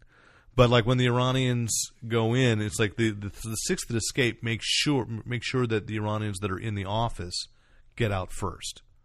And I don't know if that's historically accurate, but what I've heard about the gentleman, the diplomat that was killed in uh, in uh, Lebanon a couple of weeks ago, um, that that's apparently you know why he was killed was he went to help the Lebanese people. Um, or He it was, was Syria. Wait, wait, well was thought it. Syria? Because uh, horrible if I thought the wrong if I said the wrong thing. Uh, it was Syria or Lebanon? I think it was Lebanon. Okay, um, but but you know he was very dedicated to helping the people, and he went there to try to to rescue, pull some of his people out. So you know, I mean, it just it, it does play up the nobility, but also the, the humanity, and the, and it's not cowardice. It's look, it's a scare. It was a sca- Libya. Libya. It was Libya. Okay, not Lebanese. I'm sorry, the Libyans. So in Libya, and and then this being in Iran, it was just uh, you know it brought back the time for me. So I really like that. So um, let us uh, throw in another flashback to the '70s. I think was a documentary that came out. Was that on uh, Epix? I know, uh, you know, I know. I'm, it's because it it had a limited movie release, and I was hoping, and I think it's still probably playing in a couple of movie theaters. A documentary about Paul Williams, and why Paul Williams has the fanboy connection is one, he was Swan in the fantastically cheesy, Phantom wonderful Phantom of of the Paradise, Paradise. Brian De Palma's film, and Paul Williams was great in that. And I'll tell you, you know, that's one of those that, like, every two three years, I have to watch it. Like, I have to pull it off, pull it off the shelf, and just go. I don't have time for this. Opening weekend for this movie was six thousand one hundred and sixteen dollars. It was on one screen. Yeah, uh, but it's uh, it's coming to Netflix. It's coming to on demand. Oh, okay. So I'm going to catch that then. Um, Paul Williams was also, beside from being in Phantom of the Paradise, he's also a songwriter and and responsible for, I think, one of the best songs in the latter half of the 20th century, Rainbow, Rainbow Connection. Connection. Um, you know, wrote the songs for the Muppet movie. Certainly one of the most sincere and uplifting love of Yeah. life songs Yeah, you could ever. just a, a great, uh, you know, so a great songwriter who, uh, I guess, retired from active work there to become president of ASCAP and make sure that uh, artists were taken care of and composers were taken care of, and that the right people were getting paid. And so I don't know the tenor of this documentary, but it's one I've been looking forward to for a long time. So I've watched a bunch of snippets of it on uh, on YouTube. It looks really great. the the The gimmick of this is that the filmmaker um, was just in love with uh, Paul Williams as an actor, as a performer, when he was a kid, and then he came across him in his adult life and said, "I've got to make a documentary about them." And the thing is, the guy is not the best documentary maker, but he is so tenacious. And in, in fact, he's a little annoying yeah, and he he's obviously getting on Williams' nerves and sometimes, Oh, which brings funny. out these interesting facets because Williams is about to tell this story about him and his dad and stuff, and the guy says, "Wait a minute, I want to interrupt you and ask you a question that has absolutely nothing to do with this." And Williams was going, "What? You want to put that in the movie? I'm about to give you a great story about my father and my dad, and this is in the documentary." oh, that's funny. So um, I, I just want to go over the ca- the cast of this is is incredible too. There's there's just like archive footage of all the things that he was in. Yeah. and you you realize all the all the you know in the 70s and, and early 80s there were so many of those variety shows. I was going to say I can remember him being kind of the king of the variety show guests. Oh yeah, I mean uh, the Carpenters, mm-hmm. uh, Donny Marie, uh, obviously the Muppet Muppet Show. But no, like you look through this and it's like Robert Blake, Karen Carpenter, Johnny Carson, Dick Clark, Angie Dickinson, Kermit the Frog, Jack Klugman, Peter Lawford, Tony Randall,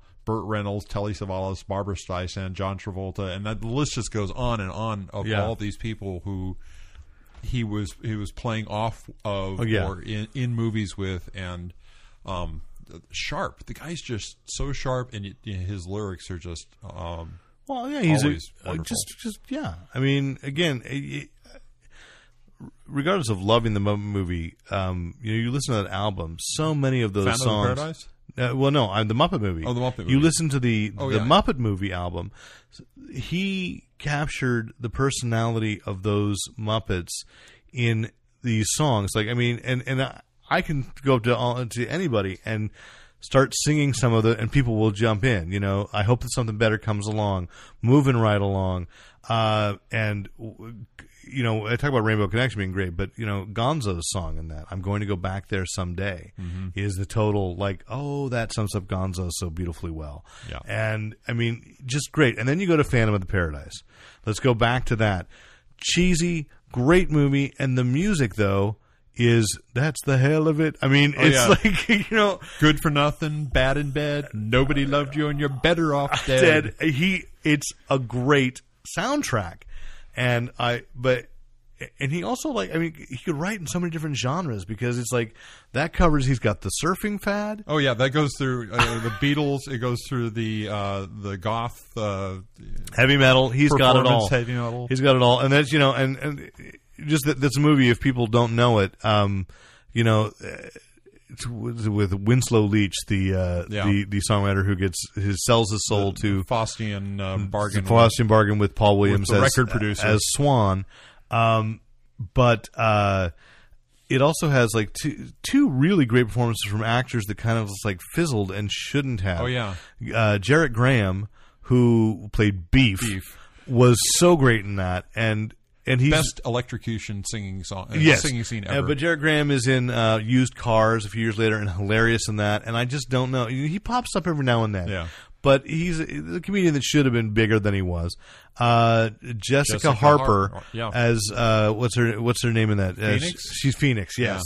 Uh, you know she's great, and she played uh, Janet in the Rocky Horror sequel, Shock Treatment. right Um, but uh, you know, back to Mr. Bostwick, uh, and um, and then in, there, it is from that movie that I just that I have a lifelong. And again, if anybody knows this guy, have him please email me about him. Like the quintessential three or four line character actor in a movie, and The Phantom of the Paradise is like I think his biggest role. Archie Hahn. Archie Hahn is one of the one of the singers, one of the the boy the band of three. Yeah. that play in there. They And- go through all the different phases. they go of through all the different phases. Really talented guy, and he's he's the Wasn't he in something recently? he's or- the character actor that you if you see a movie, it's like, oh, that guy, and he never seems to have more than three or four lines. I think maybe the biggest part he ever had was in Amazon Women on the Moon, and he's the guy that watches a news report about his own death and freaks out and then dies. And um, he, uh, but if he's in Spinal Tap, he's the one that he's the the hotel busboy who comes in and goes, "Oh, thank God, civilization," and it's like. And he was on a couple of Whose Lines Is Anyway, and it's like a really talented guy, but just never quite again, you know, really likable looking and, and interesting. My God, his his IMDb thing is is like is huge. Alien Resurrection, Misery, Rain Man, yeah, Small yeah, yeah, Soldiers. yeah, yeah, all over the place. Yeah. little tiny parts, little tiny parts. So, um, if anybody knows Archie Hahn, uh, I like, I've liked his page on Facebook. I am hoping that someday Archie Hahn will like send a message to his fans, uh, just because that's a guy who's had the career. You know, I mean, he's he's just been plugging away, plugging away, plugging away, and I'd like somebody like a Quentin Tarantino, only whose work I enjoy more, um, to find Archie Hahn and give him a really good role. So maybe I'm the guy. Uh, Fanboy Planet, the movie. yeah. Um, Seventy-seven movies, speaking of of, of 77 movies. seventy-seven titles of movies. Wow. Yeah. Uh, all right. Uh, speaking of, of rumored movies, uh, so uh, this week we get, it's not a week's not complete without somebody talking about a Marvel movie and the rumor about who's going to be in it. So this week, uh, they mentioned that uh, there's a rumor perhaps that Ms. Marvel will appear in Avengers 2. Now, mind you, that none of this has been confirmed, but it's enough that our fandroids, Brian K. Shimada in particular, have said, "What do you think about these rumors?" Because on several pages, I've seen discussion of who the Who would cast it, yeah. and apparently Emily Blunt is in the front running, uh, front runner to be the role of Carol Danvers, aka Ms. Marvel, in Avengers 2, without anybody actually confirming that Carol Danvers is in Avengers 2. So, except they want to say it because uh, Emily Blunt was supposed to play uh, the Black Widow, but uh, because of, of of a contractual thing with Fox about The Devil Wears Prada, she had to do um, Gulliver's Travels instead. So she didn't get to be in Iron Man 2 as Black Widow. So, um, and so Brian asked me, like, who, if not Emily Blunt, who else would we think of? And I'm just not a big fan of this whole trend of casting char- uh, actresses that don't really actually look like the characters when there are plenty of actresses who do, do. look like the characters. Yeah. Uh, so, but that said, I'm not sure who I would cast as Carol Danvers. Well, uh, yeah, the character's changed quite a bit in the latest uh, the latest issue. Yeah. She's gone to short hair, and she doesn't look like the uh, the one that we've had for the last five Yeah. six years. Yeah, well, which that doesn't matter. I mean, which version would they use? And I mean, it implies if Carol. I I mean, I would just hope then this if it's true that Ms. Marvel's in it, then Marvel's going to beat DC to getting their Captain Marvel to the screen, and um, See, I don't see I don't see Emily Blunt as the role because Ms. Marvel is a military woman. She's she's well, Emily Blunt's a good actress. I Yeah. could see her taking that role. That's not. Uh, but you know who'd be strong? I mean, she might be too old, but uh, if you're going to go over a British actress, uh, Kate Winslet would pull together that strength. yeah. Um, she might be she might be too old for the way they envision that character, but that would be that would be somebody that I would think would be cool. If you want to go younger, uh, just go with um, Yvonne Strahovski um, from Chuck. She'd be a good choice. She'd be a really She'd good choice. really And so uh, let's just stop there because Let's now that I've there. said it, that's, who I want. That's the one. Um, because I think she's beautiful. Did you see that Ant Man is going back into the Avengers? no, really. There was to in- match the. in, uh, in the book in the in oh the no, I book. understand what you're saying. Yeah. Uh, gee, to match the potential lineup of Avengers two, Possibly. The wildest movie rumor, movie comics to film rumor this week, and it's not a rumor. I mean, it's actually the guy who said it is um, Happy, the creator-owned book by Darick Robertson and uh, Grant Morrison about a mob hitman who, while in the hospital, did you get a chance to read it? I yet? haven't yet. Okay. haven't While in the hospital, after a hit kind of goes awry, uh, on the drip, start seeing a tiny feathered blue unicorn, who again, I think I must reiterate, in my mind, sounds exactly like Goofy. Uh, to tell the heartwarming story of this mob hitman trying to avoid getting killed while trying to rescue some child who is in trouble. So, an enchanting holiday story with all the sex and violence you could ask. Um, the RZA of Wu Tang Clan, um, who I think has been in a couple of movies and uh, as an actor not been bad, uh, and a lot of people love the Wu Tang Clan. Clan, I can't even say it. Wu Tang Clan. Um, and uh, you know, but I couldn't speak to that. Sorry. Um, so uh, he is directing a, a, a, a martial arts film first, um, and then he wants to adapt Happy to the big screen.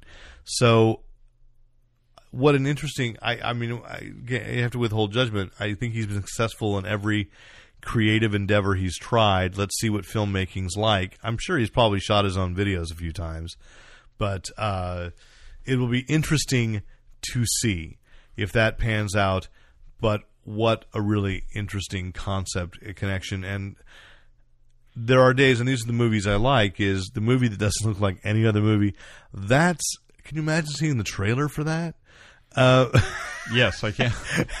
Actually, I think we've had a couple of movies like this. and though, the audience reaction that goes, "What? haven't we? We've had we've had that one TV show about the guy who grew up with the bear with uh, Marky Mark. Uh, No, that's the movie Ted." Ted.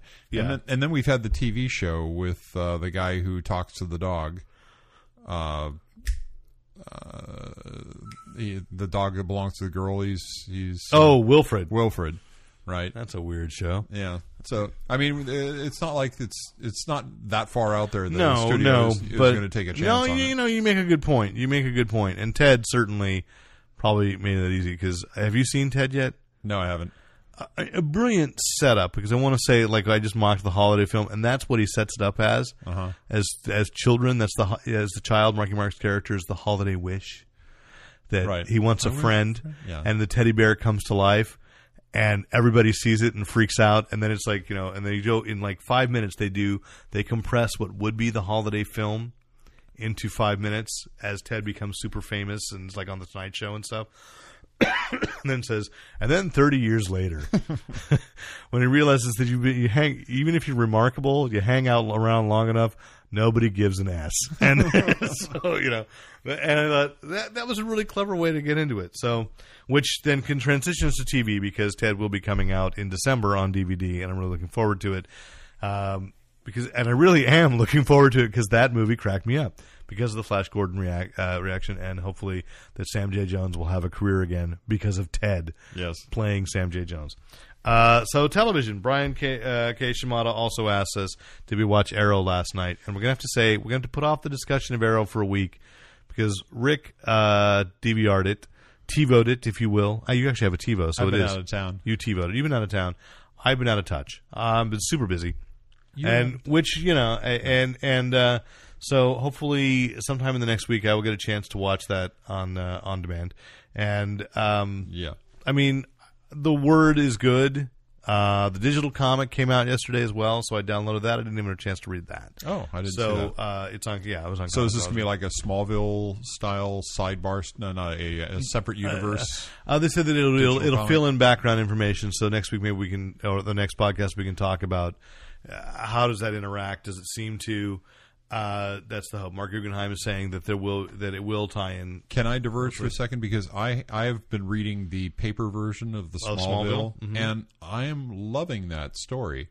Uh, and I think it's just because the Smallville universe was so clean and newly formed without without the the the the 52 ishing of of Oh, it. okay. and I like their Batman. I like the way that the characters got along and didn't get along, and the the the uh, it's not a Robin, it's a Nightwing. He, his, Nightwing. Nightwing Wing is the uh, the sidekick. Uh, I'm enjoying that book, and it's it's um, it's a huge book. It's a, it's a while to read, and I always feel like I'm getting my money's worth on it too. And well, I mean, you're saying about the cleanness of that is, I mean, the the difference is one of the strengths of Smallville, and yet sometimes some of the weakness was you really were only experiencing those heroes through Clark's eyes Yes. and so you didn't know a whole bunch of stuff like and and that was one of the th- cool things about like Justice Society when they showed up when Legion, which I still think was probably handled the absolute best. The Legion of Superheroes was fantastic. I'm overusing that word. I'm going to stop. Uh, but they were good. And Justice Society, some of it was good, and yet there were some of it that it was just like, how did you not know these 12 heroes were running? Especially the Spectre, which they never got around to actually showing, but they implied that the Spectre was there. And I was like, once the Spectre's there, all bets are off, you know, and and and, and it didn't deal with that well. But um, what I'm hearing on Arrow is that it's much grimmer, uh, much more of a realistic feel, which is okay. I get it, but it's like I said last week with movies, is that I want to see the movie that just embraces, which Marvel's done. Yeah. I think the Avengers embraces the fact there's an era, there's an aura of unreality here. Let's just have fun with it. Let's just go. Stop being embarrassed that you love superheroes. You know what I think it Because everybody comes does. don't to with these TV shows though is budget. They Budget? don't want to spend a lot. They want to, they want you they want to tie you in with the human drama and not so much with the superhero antics. Which is a shame because I don't really care about the. It's it- I, it's, I it's like I don't want the human. it- drama. it's like the newsroom. I don't want the human drama because the actual human drama that they're reporting on, that I care about. Yeah. That's what you know. So it, it, yeah, well, yeah, okay. Um, we are proud to announce that uh, occasional sponsor of the show, Bill Bossert, who uh, produced a film called The Horror of Dracula. No, The Terror of Dracula, because The Horror of Dracula is the Christopher Lee one. Yes. The Terror of Dracula. Um, Bill Bill received one of the highest honors you could receive as an independent It's a- producer. It's a, rare honor. it is a, it's not that rare. Well, for, for but it but it producer. but it's certainly a, for an independent producer. It's it's a certain mark of a level of success. yes. And you're probably wondering what kind of award was this he was given. It is the South of the Border Award uh, for Bill Bosser's Terror Hola. of Dracula. Hola. Has been pirated. He found a pirated edition of his own movie on DVD from Mexico, and let's just applaud. Bravo. Bravo, Bill. Bravo. Congratulations. I have said this about my comics writing. I I dream of the day that I write a comic book so popular that people scan it and pirate it. I won't be happy, but it'll be a mixed emotion because like I'm big enough. Someone bothered to pirate it. So I, I'm I, Yeah. I think that's great. Um, Congratulations. congratulations, Bill. Very very pleased. Um, and speaking of Dracula, and as we get into uh, Halloween, I'm, I'm hoping I'll have I don't know if I'll have time to do more than watch snippets of each one, but I got an unexpected, very tasty package in the Magic mailbox uh, today. Actually, the Magic FedEx uh, office. Kind of a pain having to go back there, but uh, Universal has remastered what they consider their core eight horror films Okay. and put it out on Blu-ray in one fantastic package, so I'm going to guess. one box. So Can I guess? sure, Frankenstein, Frankenstein, Dracula, mm-hmm. Son of Frankenstein. mm, Bride of Frankenstein. Okay, Bride of Frankenstein, Castle of Frankenstein. Nope. No. Okay, Wolfman, Mm-hmm. Creature from the Black Lagoon. Mm-hmm. Um, you uh, oh, um, they didn't. I'm, I'm now. Now I'm doing Lon Chaney characters. Uh, so uh, Hunchback. Hunchback. No, no Hunchbacks no there. Hunch. Uh, Phantom. Phantom of the Opera, but Opera? it's all the sound ones. It's all sound. It's not Okay. any silent films, unfortunately. That is the only flaw I have in that is that I wanted to see. I was hoping I'd see the silent films, Yeah, but so, um, Phantom of the Opera and uh, Invisible Man. oh, Invisible Man. And now I've lost track. We were on Creature, uh, and oh crap! So maybe Son of Frankenstein is in there. Um, Son of Frankenstein is a significant movie. Yeah. So it may be. I'll have to go check in, and we'll do it do a larger. But uh, one thing is, the Creature from the Black Lagoon. Uh, they have the 3D version because it was originally released in 3D. So if you have the 3D television, you can watch that. Uh, Dave Tapia, get it, and tell me how it is. He, he, he, it's it's not that type of 3D. You're gonna have to do the red green red green No, glasses. no. Oh, they've, They've done remastered it, it they did for the- polarized. They did it polarized. So- Interesting. So, it does say it's it's done correctly. So you have to have the 3D TV. And uh, the Spanish language version of Dracula, which was filmed at night on the same sets as the Bela Lugosi. Heard about that. so it's included. That's in there, And Awesome. so- so- I've heard that's actually really good. I've heard that it's better than the Bela Lugosi, so I'm really looking forward to watching that. And uh, there's like a, a lot of extras and a little souvenir, 48 page uh, book about the horror films. And if you if you get that package along with the other thing, I think we talked about last week, Abbott and Costello Meet Frankenstein was remastered, put out on, on Blu-ray. this is a Halloween uh, marathon. Oh my gosh, yeah. So I did. I did exactly what I said I wasn't going to do, or said I'm not going to do that. Yes, I am. Uh, I did go to Amazon and really I bought uh, Abbott and Costello, and I bought uh, Mad Monster Party, the Rankin Bass Excellent. animated thing. So that's on Blu-ray. That just came out a couple weeks ago too. So just uh, if we look at those eight movies, I just wanted to get your take on this.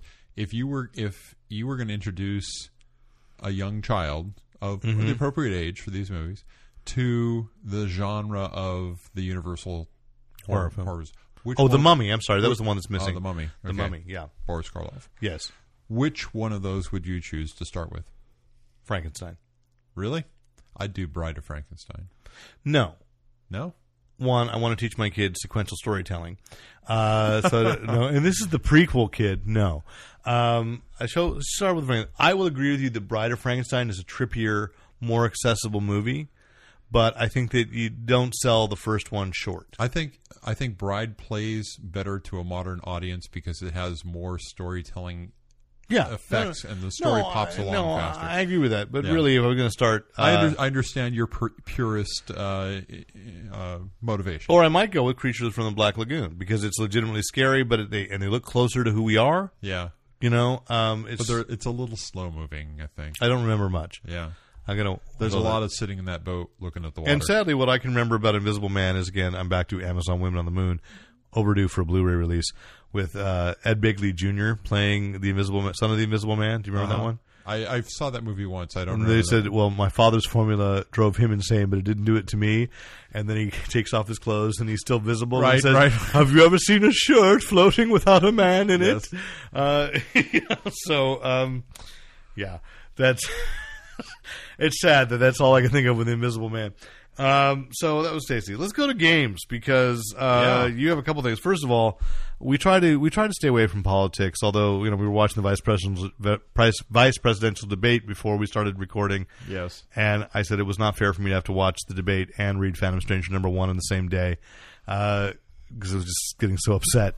so, but apparently, not even you can't even game and escape it. In the mythical land of Maine, apparently there is a Democrat. That's M A I N E, not M A Y N E, or you know, Maine. I understand it's near at an Atlantic Ocean, or M E S N E. No, Yes. it's not. It's but there's a uh, there's a uh, the Ocean of Atlantis. You say? Colleen Lachowicz, who is No, wait, no, no. Seriously, are we just being played right now? You're going to tell me someone named Lachowicz? L A C H O W I C Z. Lachowicz. Are you sure this is not a prank story now? Because really, she lack a wits. She has a lack o wits. no, no, but this is the victim. This is the victim. Oh, The- oh, this is the, worse. This is the Democratic candidate. Okay, I'm sorry, for- this is worse. for Maine State Senate. okay. It's being attacked by the Republican Party uh, because she plays World of Warcraft and is and is open about her playing and has a sense of humor about it. And the things that she's done and is saying are being brought up as reasons why she is Now, unfit for office. uh, is there a problem that maybe by playing World of Warcraft and just you know tell me? I mean, because I'm sure there are Republicans that play World of Warcraft as well. Um, I think it's about the redistribution of wealth in World of no, Warcraft that annoys uh, people. is it that is they feel that she's out of touch of, from reality? Because I noticed that World of Warcraft actually is now playing with anthropomorphic pandas, but um, Yeah. Yeah, you don't have a problem with that. I just thought it was an interesting step to take. That's all. But uh, that's not a criticism. I don't play World of Warcraft because I believe in I believe in my busy schedule. I would like to see the sun once every seventy-two hours. you know the, the the myth is that you don't have to play every hour of every day to enjoy the game. You say the myth is I mean, the myth, the, the, the myth is, pardon me, the myth is broken by the fact that you really don't have to play every hour of every day. Okay. But a lot of people believe they're, that they're they're paying fifteen dollars a month to play this. They better get their money's worth. And it's like, what kind of money's worth are you looking for? A dime an hour? Is it? Because I I always felt like if I got stick it to the man. if I if I got like 15 hours in over a month, which is really uh, half an hour a day, but I wouldn't play every day. How are you doing that? You know, it's You need a job. I no, I don't play World of Warcraft Oh, okay. anymore. Well, by the way, you and, and you. that message was sponsored by Debbie Breschneider. It's been a played, paid political announcement.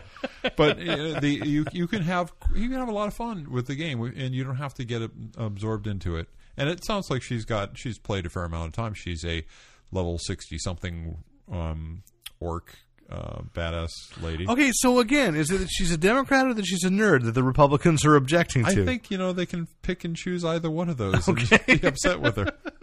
But I, and it's it's it, you, you hear everyone nowadays saying you know be careful what you put on Twitter, be careful what you put on Facebook because that's going to come back at you. But they've got chat streams from her being in World of Warcraft and talking about the game that they're talking smack. that they're using they're using against her in this campaign. It's just kind of amusing. Um, why can't we all just get along and I, I, I, I let me Fight the mobs. because again, I, I know that she listens to the podcast. Meghan McCain, what's your opinion on this? because you know, I she said wisely, like when Romney was caught, she said, you know, if you're running for president, you have to know that the camera's always on you. You just have to know that. Um, so I don't think that was a criticism. Whether or not she's voting for Romney, who knows? But but you know that was a legitimate criticism, and that's a legitimate criticism of Obama for that matter. Um, and so, if you're playing World of Warcraft, you have to know the screen cap is always, always on, on. you, always. Uh, someone is watching, someone is recording so it. play anonymously. Come up. That's why I don't play as Derek Three. Uh, I don't play at all. Um, I, yeah. My clever name is Sir, which is Rick spelled backwards. Because Oh, I spelled guy. Rick without a K, right? I, I, I would I would betray uh, Goodson's identity, but he'll come back and hurt me. So, um, and the new listeners, they don't know who I'm talking about, but that's uh, one of the guys that founded the Fanboy Planet website and helped with the. Uh, and I can only imagine podcast. what it is. Oh, uh, Nate Costa is calling in. Nate, Put him on the put him on speaker. Nate, Nate, are you there? There he is. Yes, Nate. We have you on the podcast recording. Oh, wonderful. Hi, podcast. Great, Nate. Uh, what do you have to say for this week? Anything in the news that's got you excited? Uh, what was in the news this week? Oh, New York Comic Con is going on, and uh, Todd Nauck is tweeting sketches that he's doing. Okay, I'll take that. His tweet, you can possibly win a sketch. Oh, you can win a sketch from Todd Nauck at New York Comic Con. Okay, all right. Are you safe, Nate? Are you? Uh, you're from an undisclosed location on I five. Are you safe right now? Apparently not. We've lost Nate Costa. Well, it was nice to get him on the show, for a little bit. Okay, and now can we talk about uh, the board game for a movie that we have touted and We've touted and about. So uh, this week, And by uh, the way, I must say, you know, your your gushing was totally justified. yeah, I, I it always is. Um, so Deb, so this second opinion. this month in Germany in Essen, uh, there is the Essen Spiel, which is the big gathering of over eighty different countries send uh, have people coming to Essen to Yeah. bring out their new games. And I was there last year, and that was when I when I first got made contact with one of the- some of the Iron Sky guys, who at that time were showing a prototype of uh, Keep talking. I'm just going to tell Nate he's annoying. so last year, when at Essen, I saw the the demo, the the early prototype for a board game based on Iron Sky, and so Right. we've seen the movie since then. And the the board game is is this month at the Essen show this year, Oh. coming out, and it costs about forty euros, which is about fifty dollars US. Um, if you shop around, you're probably going to be able to find a better deal. Um, uh, they are taking at the uh, Iron Sky. It's score, store.ironsky.net. Um, you can pre-order the board game. Um, you can also pre-order uh, uh, things. I actually haven't seen these myself, but there are video games for PC and Mac, Yeah, I've heard that was coming. I don't. Xbox 360, PlayStation. So um, we'll cover that as soon as we have some more detail. But the the board game, oddly enough, uh, mimics the the factions within the movie, uh, Earth is a factionalized uh, set of uh, warriors. or- Yeah, yeah. and you have to through events you have to kind of bond together to be able to fight off the uh, Nazi invasion. So um, as soon as I have more information about it, we'll probably do a better better Right. review of it. But uh, really kind of excited to see them uh, them progress this uh, this. Well, and and, and and to just throw it back around because now um, at this table, and if Nate could call in, Nate was with with us when we saw it again, and so just last week on Blu-ray, uh, Iron Sky was released, Yes. and uh, so it's available on home video, and it was uh, it went places I didn't expect. Uh, and and the more I thought about it, was what I really really appreciated about it was it stuck its comedy on a really good plot, which I expected to just be cheesy, and then that it wasn't. it had complexity to it. It had complexity to it, and it was satirical in places, but was still. In fact, some of the satire stuff, some of the some of the parody elements, actually annoyed me because I, I got so caught up in the story, I was annoyed when they took me out of it by making a joke yeah, and uh, and then I, but then I'd get over it really quick. It was just like, okay, fine. Um, and then it, it really, really went into a direction I that thought that was not where I Expected expected anything to end up. Um, so I was really impressed. Uh, performances by a lot of people I didn't know who they were. I've never seen them before. The guy playing the the American astronaut. Uh, or the fashion model turned American astronaut Yes. was really good yeah. and the young woman who'd been fed a certain brand of Nazism while on the moon She believed that the Great Dictator was a movie about was uh, no. What I love is a ten minute short about yes instead of the real film. Um, I just you know, and that was the kind of comedy where I was like that. That's that's like a really good detail. It's a joke, but it's a good detail well thought that fed out. it. Yeah, well, thought, out, you as know. to how it's going to affect. So, the, uh, um, really, really good movie. I, I really enjoyed this. So, thank you for raving about that for a year. It's the and those are the kinds of movies I like to see. It's taking you in a direction you don't you don't expect, and but it was solidly done. and incredibly great uh, production values. Oh, the yeah. special Oh, effects yeah. were amazing Yeah. So, for a small, Love that. independent film. All right. Just So you know we'll see what we what we can find to talk about next week. Yep. uh, or the next time. So, you know, in the meantime, check us out on the Facebook page. Post things that you're interested in, and we'll have a conversation. And we are working on, I don't know the details yet, but soon we'll be able to announce when we'll do the call in show. Yep. Not sure how it's going, but that's Rick's job. That's why he's producer. I just need a couple of days. Oh, just okay. Um, so um, anyway, uh, you, again, if you like us, please tell your friends. Please rate us on iTunes. Please subscribe to us. Please listen to us on the Stitcher app if that's your chosen way. You're one of us now. Yes, listen to us on www.fanboyplanet.com and do you know read the articles. We're we're we're there. We're trying. Uh, if you liked it too, uh, send a dime or two on PayPal. We appreciate that. And because you know. A, we give it to you for free, but uh, the hosting's not. So anyway, um, but I do it for love. And uh, till the next time and beyond, I'm Derek McCaw, editor in chief, fanboyplanet.com. You can write to us at editor at fanboyplanet.com. And I'm Rick Brettsnetter, and I'm reminding you to Use your powers only for good.